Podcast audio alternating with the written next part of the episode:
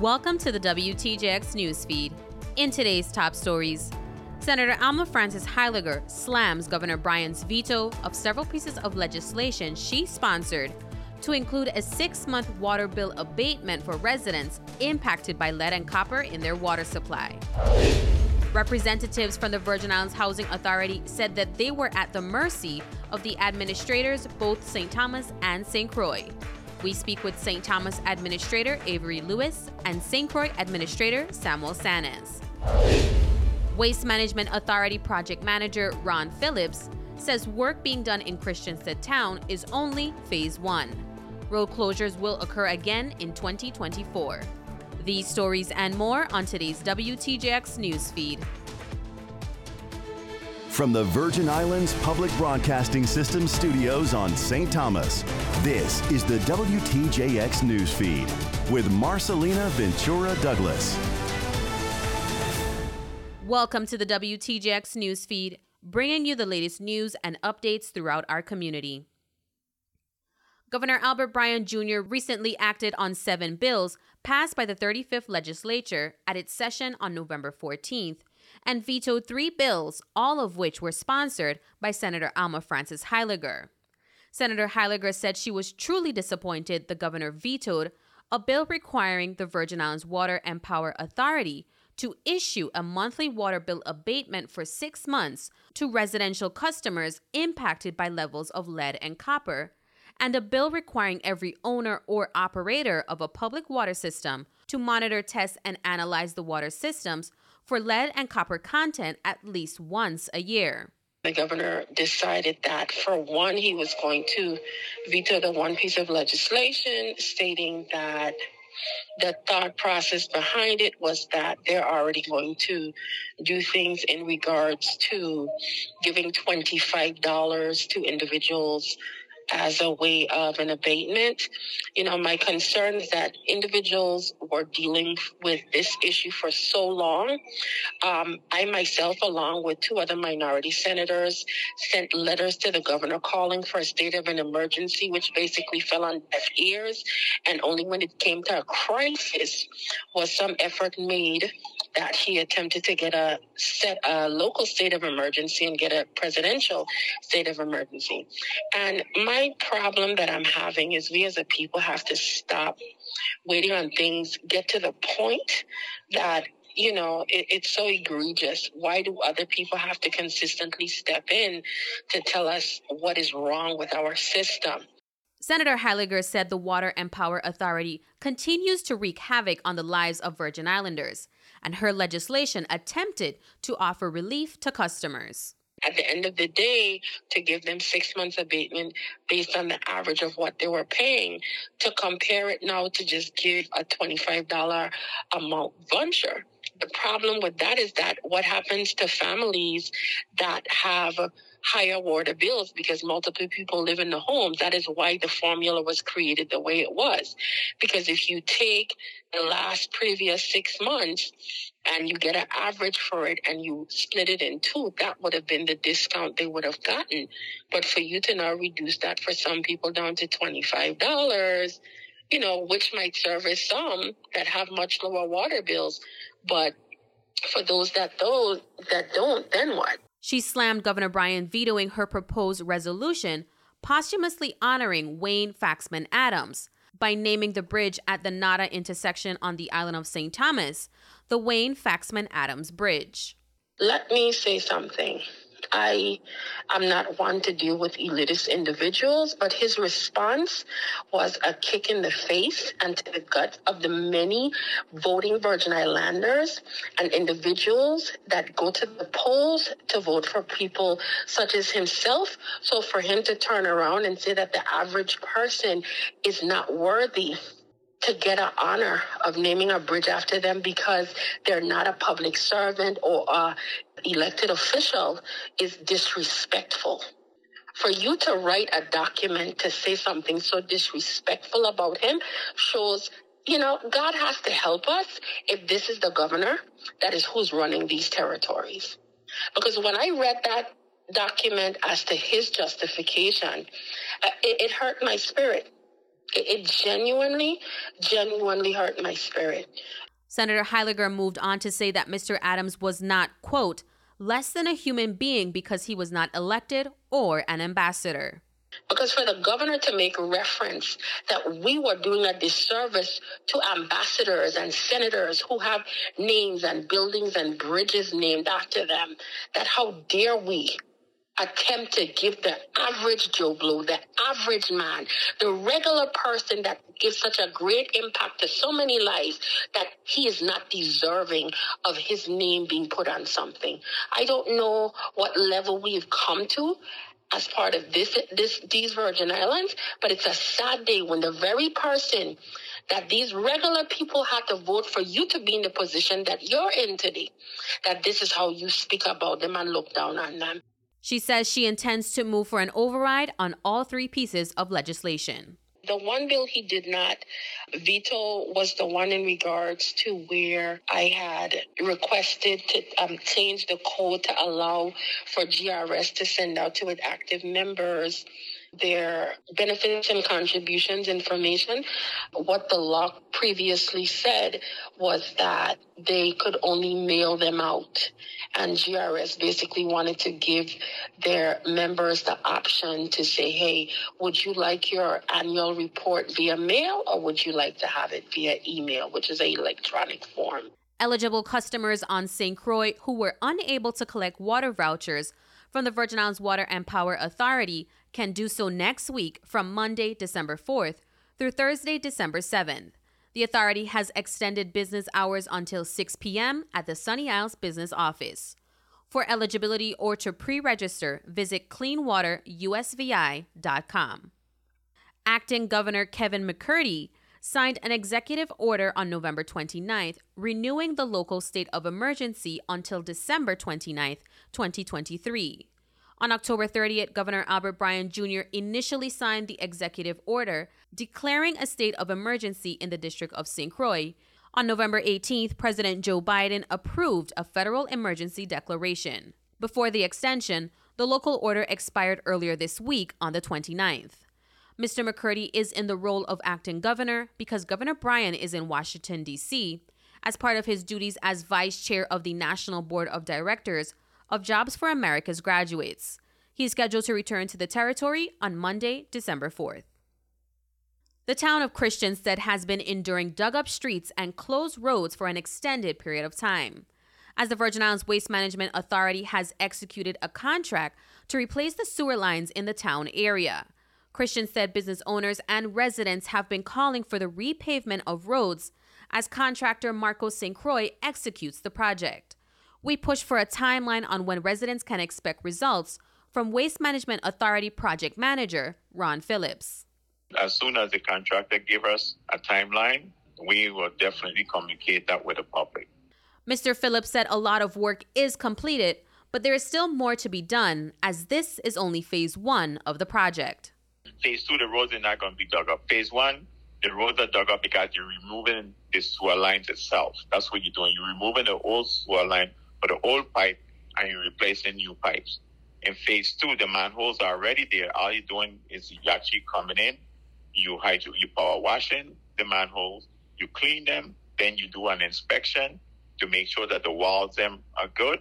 And once the walls them are good, then what you do, you apply what is something known as a epoxy. So the epoxy is like a protective coating that you put in on the manhole walls. Because most of the manholes are made out of concrete.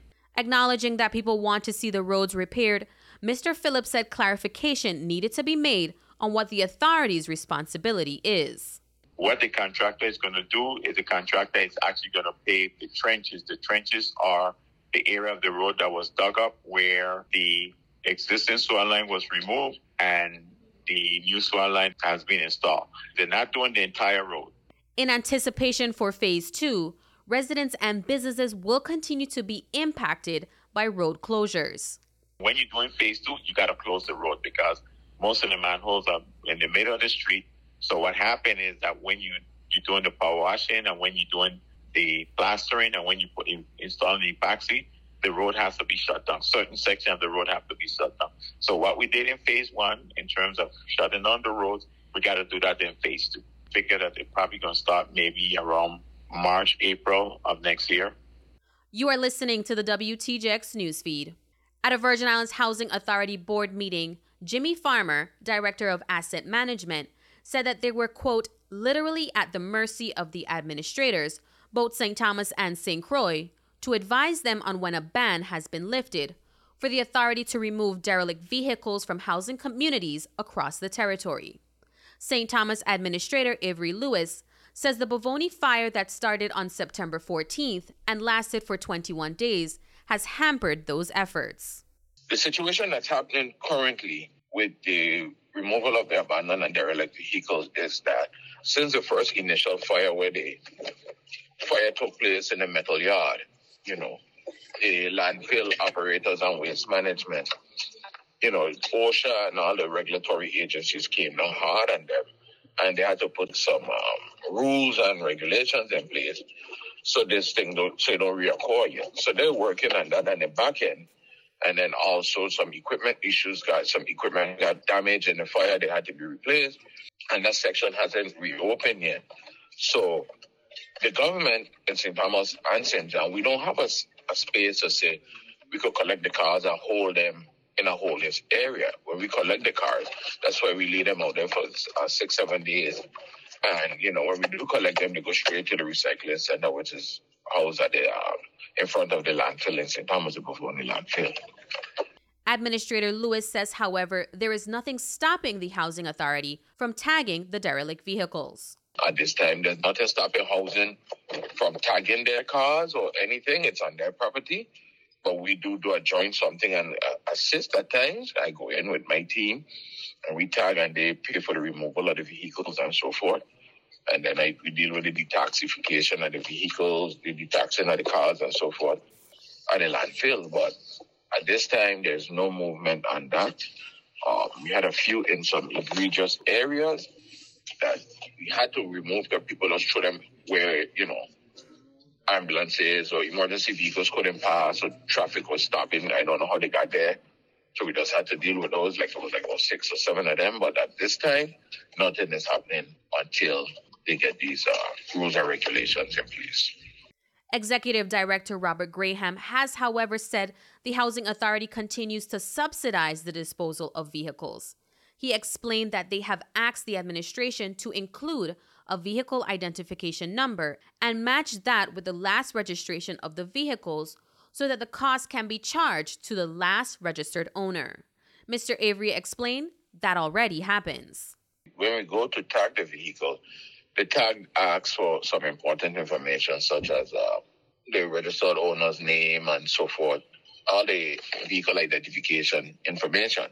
So then we collect all this data and then we submit it to DMV, a lien is placed against that the last registered owner, and it does go into it does work because we have a lot of people to be calling, hey, oh, I didn't know this, I didn't know that, but it's just that that's just the law.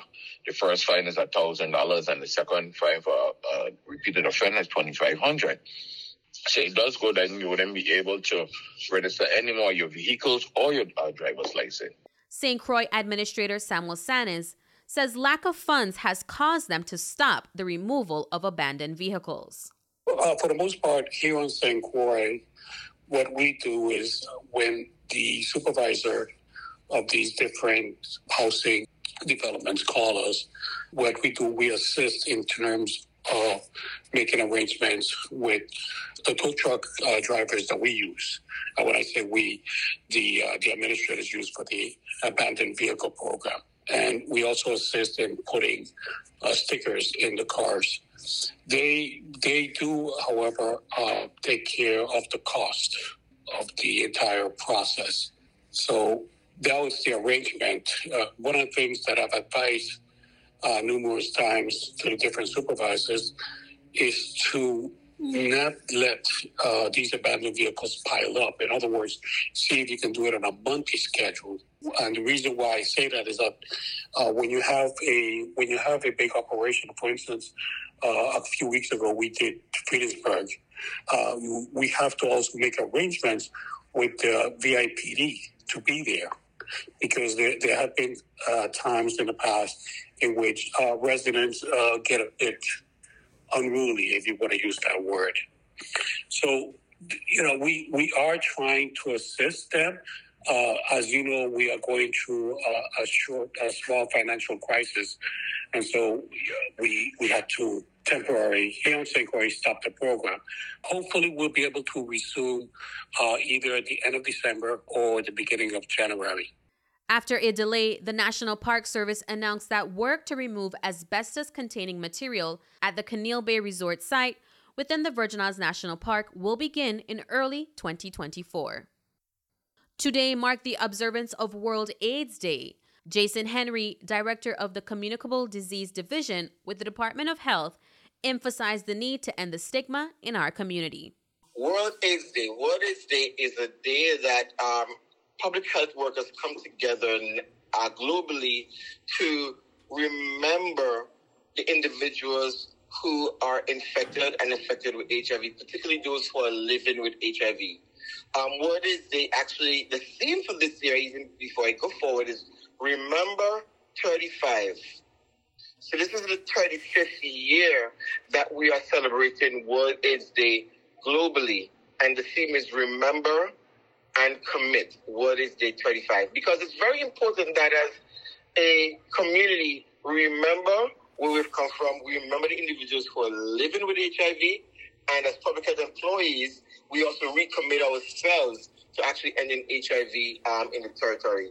The department held hiv screenings today both on st croix and on st thomas to commemorate world aids day. And then tomorrow we'll be actually decorating our public health vehicles, uh, where we actually be participating in the mobile parade, where our vehicles will be lit up promoting some messages about ending HIV and reducing the stigma. One of the challenges with getting individuals into care is that it's the stigma that is associated with HIV, and we're trying to make HIV testing a part of routine health care, and to recognize that everyone know that HIV is no longer a death sentence. Uh, you know, back in 2021, Governor Bryan did a proclamation for the Department of Health. Um, we have a slogan that we say 340 get into zero. Zero HIV infections, zero new HIV infections by 2030.